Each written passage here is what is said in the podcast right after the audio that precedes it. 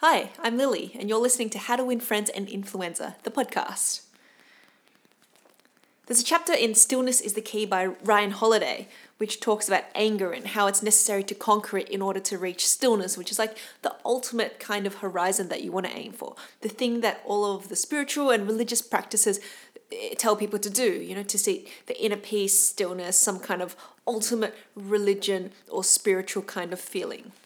Sounds like pretty good advice, you know, conquering your anger and conquering the self, knowing what's inside, getting ultimate stillness, that sounds like a good ideal to aim for. And it is. And generally, I guess anger is probably going to be a negative thing. It's pretty reasonable to think that most anger comes from a place of insecurity, that there's something the other person is feeling really defensive about, that it's something they don't feel like they can really control in a meaningful way, because then they'll probably just do something about it instead of getting angry. So often it's actually a hidden form of helplessness. It's a different expression of something inside. Although it comes out as a kind of power, what that actually means is something more like fear or feeling very weak. So that all sounds pretty reasonable. But today I want to offer something a little bit different, maybe an alternative theory of anger. And I don't necessarily think this is true a lot of the time, maybe not all the time, even. Well, certainly not all the time and it may hardly ever be true. But I think there are some cases in which it's worth thinking about, and maybe there's a chance that there could be something relevant. So, with that aside, what if anger and behavior that seems pretty nasty to other people, what if that's sometimes misinterpreted? Now, we live in society which has norms. I know that society isn't necessarily defined by a normal distribution, but a lot of things are. And a normal distribution has a peak, which represents the mean or the mode, even. And there's, there's a thing that most data points do, a thing that a lot of data points tend towards when you plot them all on a graph. So, society has norms. When you get a group of people together, what's going to happen? Some sort of common aim is going to surface. And because it's necessary, if you have any kind of team or any kind of group activity, it's necessary that the common points come out. Why is it necessary? Well, if all the differences came out, all there would be is conflict and people would end up killing each other. There'll be wars and then there'll just be no team effort. So I guess by definition, by the way that things have to surface, if any kind of fruitful cooperation is going to happen, it's going to involve some kind of commonality. The way that often comes out is common rules, common ethics, common perceptions on the way people should behave and the things that they should do. One of those rules comes to the expression of anger. Now, there are cases where anger is clearly not productive for anyone, for the person doing it or for the person receiving it, such as disproportionate road reactions.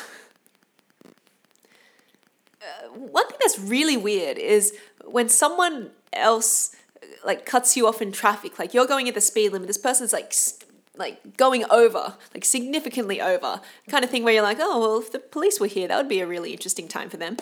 So this person's going way over. They do something strange, like like they dangerously cut in in front of you, or they're speeding, or both, and then for some reason they go and honk at you. It's really weird because they're the one who was doing all this, and then yet they're the one who is clearly feeling quite upset by it. That doesn't seem very productive. That's a kind of anger that is not really going to achieve much, probably.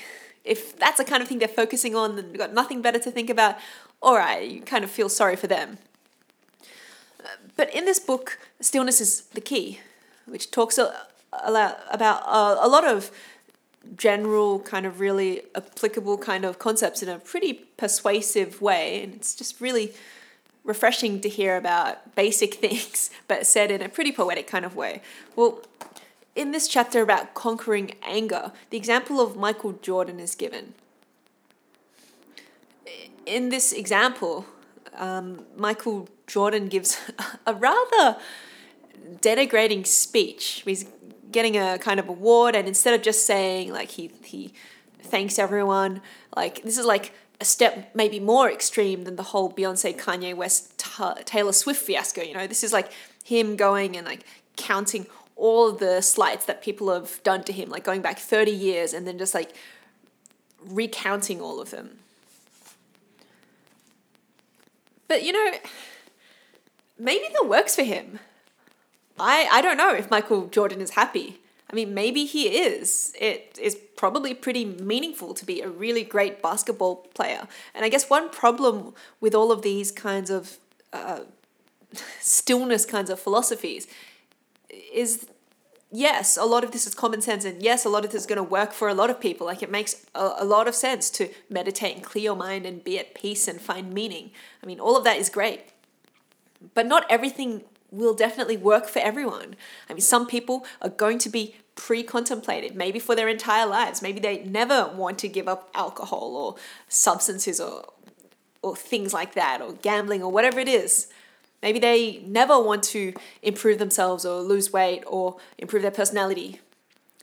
And they don't have to. It's it's like minimalism. You know, people can embrace it and the people who do, well they probably feel happy about it, except for the ones who go overboard. But it doesn't mean that they can force it on other people, even if they think that it's better. They can't do that. And I think Lisa Simpson is a pretty good example of this in a lot of cases. Like the episode where she embraces Buddhism, then she tries to like shove it down everyone's throats. That is an example of something that you can try to do, but it probably won't be very productive for everyone. And by the way, just like in real life, it turns out those uh, vegan, vegetarian hot dogs, like super delicious. They actually really are. so here's the thing anger might not be that negative for particular people expressing it. You know, if they're really high achieving, if they are the particular kind of person where that is a stage that they're at, and they're going to be more unhappy being any other way, then maybe the principle of compassion comes a little bit more into play. Instead of saying, hey, look, here's how someone else is behaving now, look how terrible this is, and go change your life. Sure, sure, you can do that but maybe there's an element of like, oh, well, why is that person like that? We might not know, we can make a guess, but huh. Turns out they're doing some pretty great things. I, I wonder if they're actually using it in in some instrumental way. There's actually a few reasons that there could be a bias against this kind of behavior, maybe a little bit too much so. And again, not being angry is probably a better way to go for most people, almost everyone. But there are some arguments against this idea.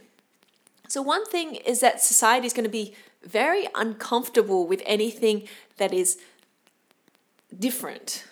I mean, society is defined by these norms. So, something that is different, you know, someone who goes and makes a really ungracious acceptance speech is different. You know, someone who stands backward in an elevator is different, and that just makes people really uncomfortable. And a lot of trends started with people doing something different, and not all trends are good. you know, we have slavery and racism. Like, were they good? I think the general answer is going to be no. But then there are some things that probably were beneficial.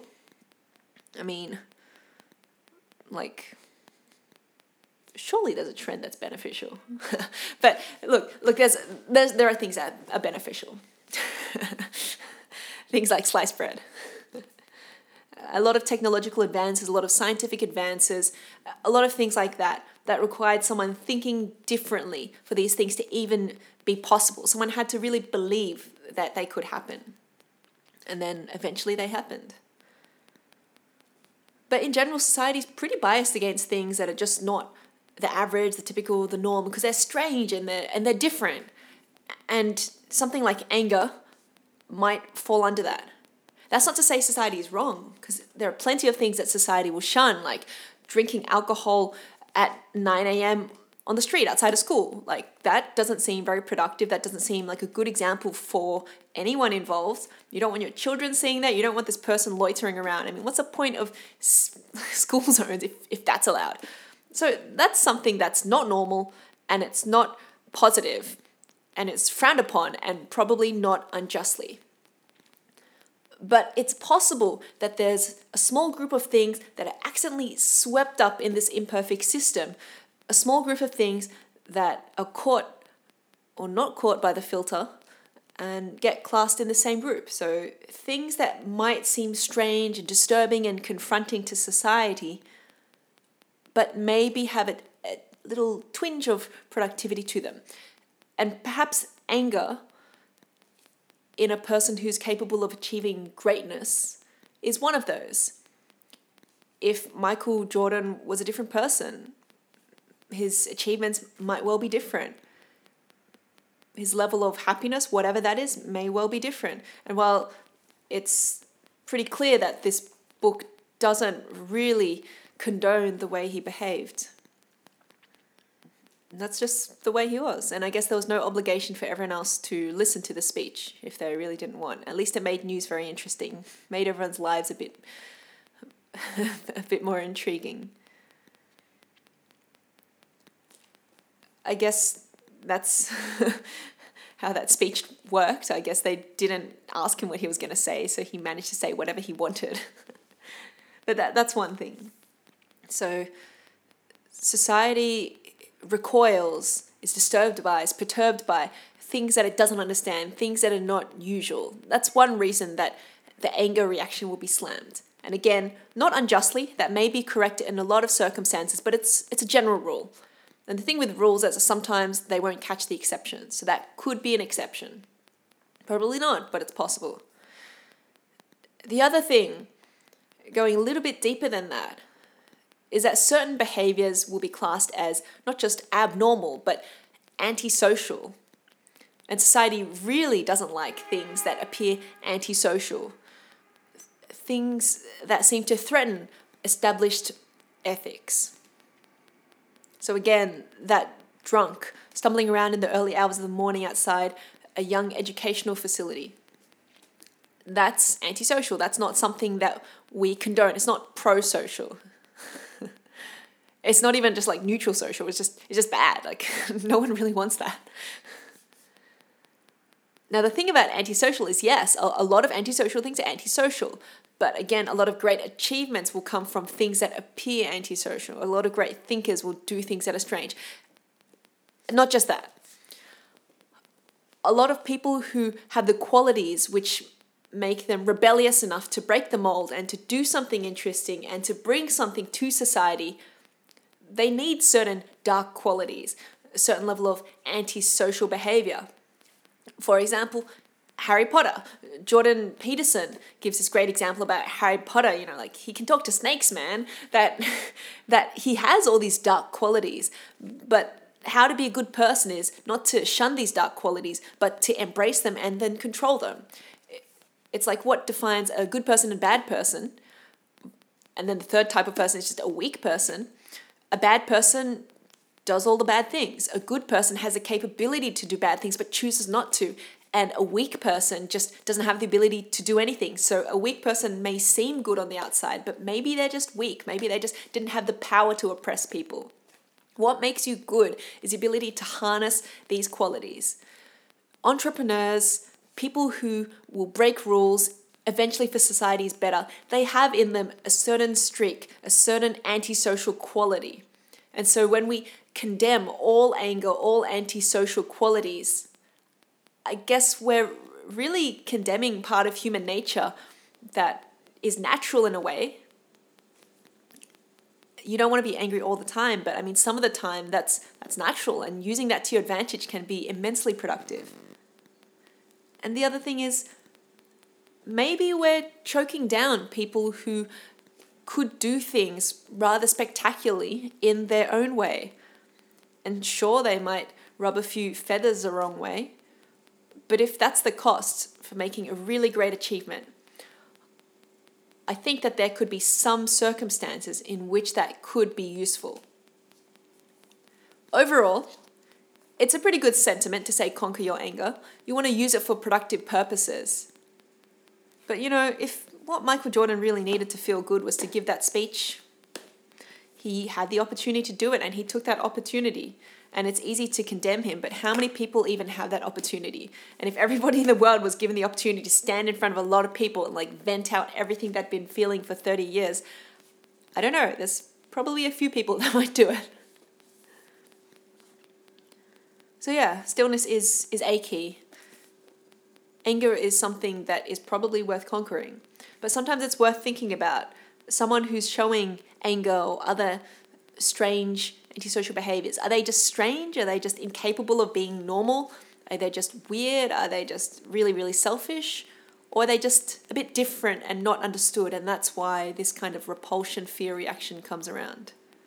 It's worth thinking about. So that's the alternative hypothesis to anger.